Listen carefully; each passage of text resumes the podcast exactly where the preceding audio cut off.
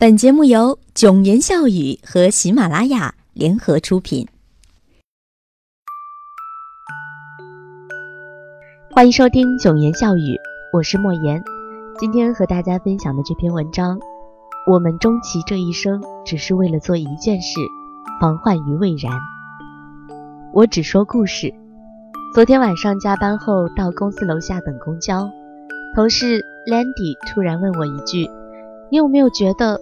我们身边大部分的女生生了孩子以后，感觉一辈子就这样了。我点头赞同。Landy 问：“这是为什么呢？”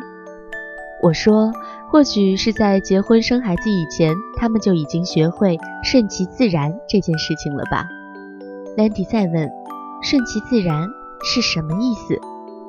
我说：“我至今也还不能解释这一点。”简单的来说，或许是我们中国大部分的女性都是如此的，所以大家也就觉得这就是对的，于是乎把自己按照这套规矩有条不紊地执行下去就好了。回家之后，我有点心慌，但是还不知道怎么顺利自己，于是我就写了一篇日记。从前的我害怕和别人不一样，如今的我害怕和别人一样。我没有发到朋友圈，因为我觉得和我同龄的人大部分还不能理解到我这种感悟状态。我只需要告诉我的几个好朋友就好了。这就好比我之前在朋友圈发了一条状态：我们终其这一生，只是为了做一件事，防患于未然。果然有很多人留言，他们都以为也不过是普通的一句鸡汤。还有朋友问我这是什么意思。自此以后，我不再愿意去回答这些，也是从那以后，我在朋友圈做的最多的事情就是点赞，点赞，仅此而已。我们终其这一生，只是为了做一件事，防患于未然。在我写下这句感悟以前，那段时间，我听了周围一些朋友的故事。我们大学班上最牛逼的学霸姑娘，在大学四年级堪比高考战场。每天晨光刚亮就去湖边读书，晚上背着重重的书包从自习室里回来，四年如一日。有一次新闻采访课作业，我们的主题是大学生该不该谈恋爱。我希望可以找到一些可以用于辩驳的观点，以便两个立场角度都能够做一些丰满的内容诠释。结果，学霸女神的观点就是：我坚决不谈恋爱。我不爱谈恋爱，我觉得这件事情没有意义。结果，整个采访无奈的被迫结束。也是这份魄力，四年里学霸姑娘拿尽了班上的各种奖学金。我觉得她就应该奔着研究生和博士，甚至是博士后去的。结果我错了。大四那一年，我们都在找工作，学霸姑娘也参与了进来。我问学霸姑娘。你为什么不去考研呢？学霸姑娘回答：“我大学这么努力，就是为了有好成绩，这样连面试所谓的其他素质什么的都不需要了。”嗯，学霸姑娘专业成绩的确很拔尖，于是拿到了一家公司的 offer。毕业半年后，我们班上的 QQ 群里有人说学霸姑娘生孩子了，群里一阵沸腾，说这才毕业半年。没看见他说结婚这回事儿啊！后来才知道，学霸姑娘毕业的时候已经把结婚跟怀孕的事情都搞定了。这时有人提了一句：“话说她当年不是不谈恋爱的吗？”另一人说：“这不已经大学毕业了吗？我们当年的课题仅仅是大学生该不该谈恋爱而已。”罢了，不去追究这些了。日子就这样过去了几年。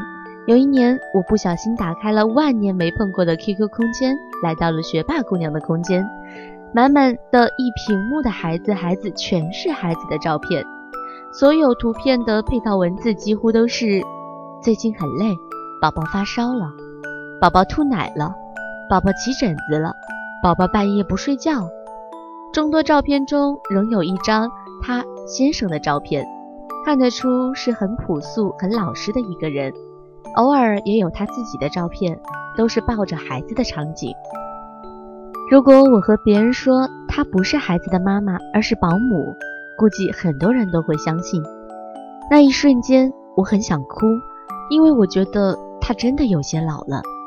这种老绝对不仅仅是年龄上的老。毕业这两三年的时间里，我总以为同学一场，改变再大也大不到哪里去。但是看到他的状态，字里行间里知道他已经没有工作了。于是回到了在农村的家里带孩子，脸上的神情写满疲惫。即使他空间里的文字是辛苦并快乐着，这种感觉快乐，或许是现在还没有结婚生子的我所不能理解的。但是我难受的是他的这一整个状态，疲惫辛苦无所谓，最重要的是她再也不是当年那个一鼓作气、充满斗志的学霸姑娘了。物是人非。我在深圳的第一份工作，第一年是一个兢兢业业的电影剪辑小妹，工作的第二年有机会得到隔壁市场部老板的认可，邀请我过去做他的助手。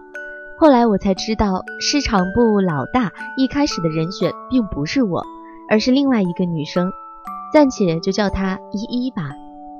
依依是公司另外一个部门的，之前跟她没有过交流。她还是个研究生，或许是因为同样被市场部老大认可了，所以一开始我们彼此就有一种惺惺相惜的感觉。很快我们便很熟了。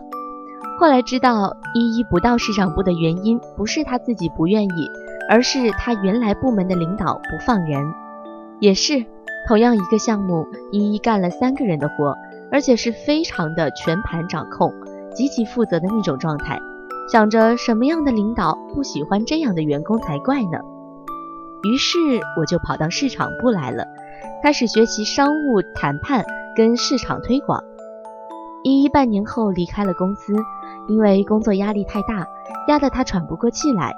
领导承诺他会招人，但是一直等不到可以分担工作的新人。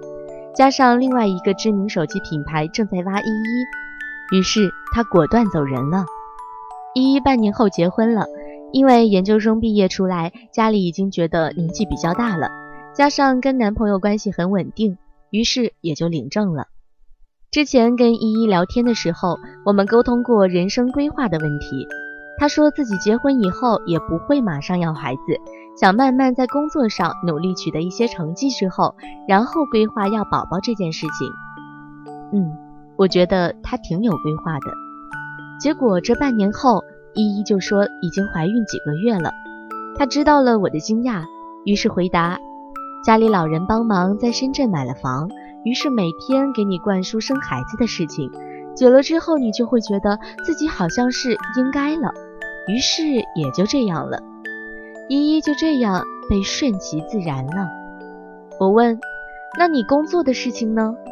依依说：“手机品牌公司项目很忙，家里人为了她安心养胎，于是就不工作了。”接下来在很长的一段时间之内都没有听到依依的消息了。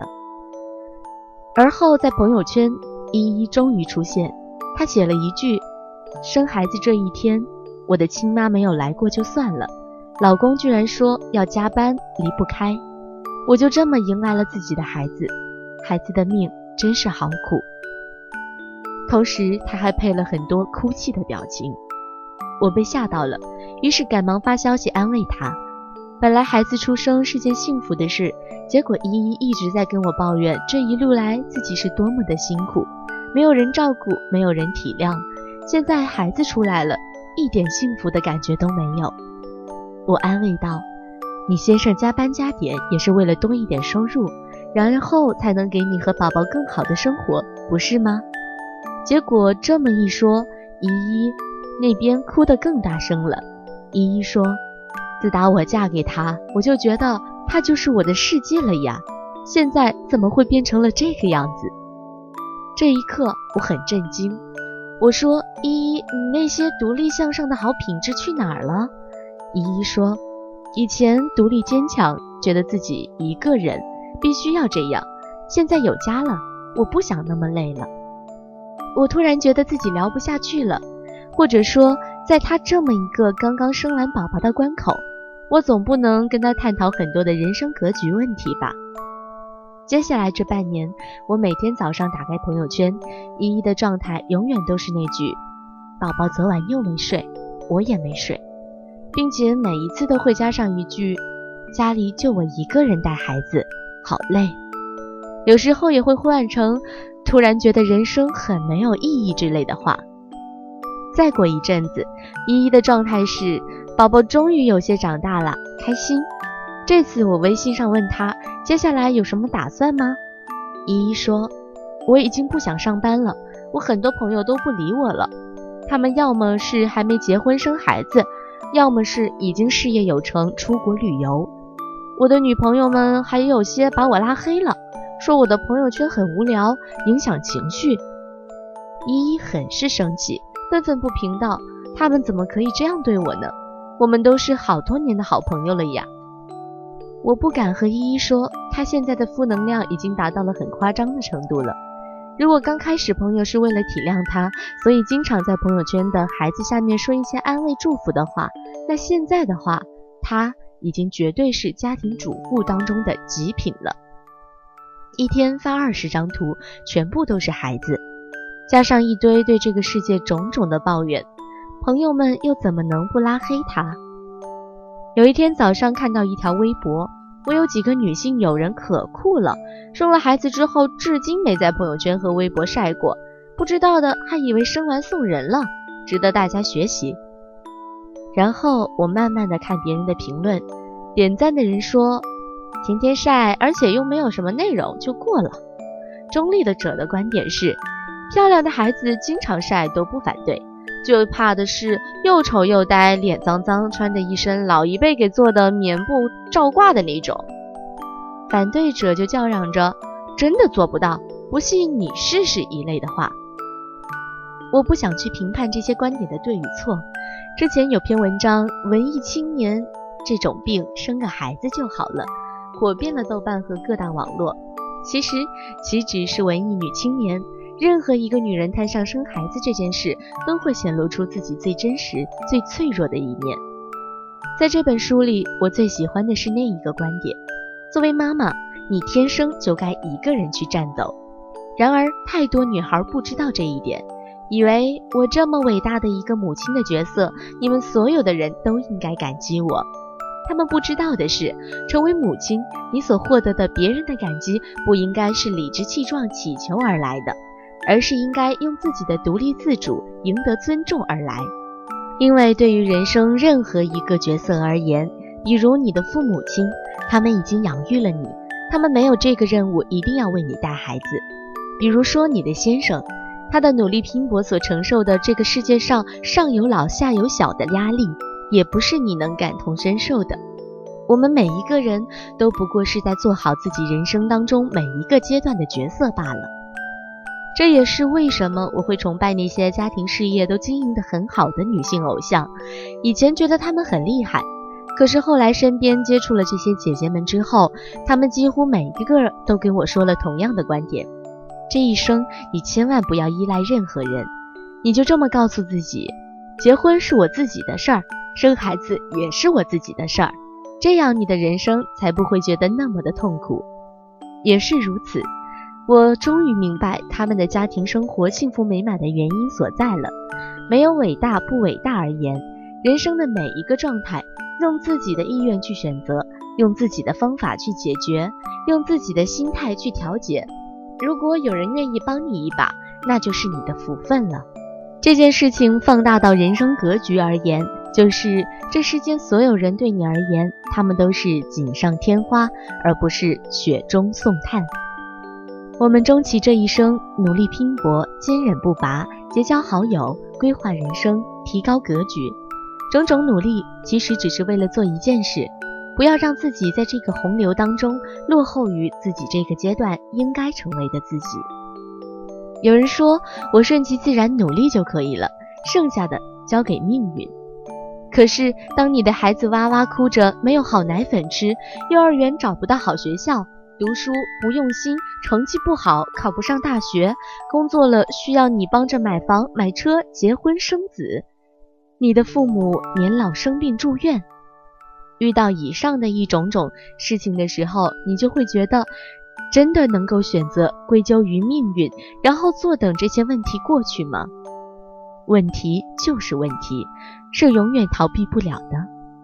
这不仅仅是物质层面，再高一点，当你的朋友们有去全球旅行的，有为了飞越千山万水几万美金，只为了到某一个美丽的小岛上喝一杯马提尼看夕阳的时候，你会不会在心里唠叨一句：“这有什么？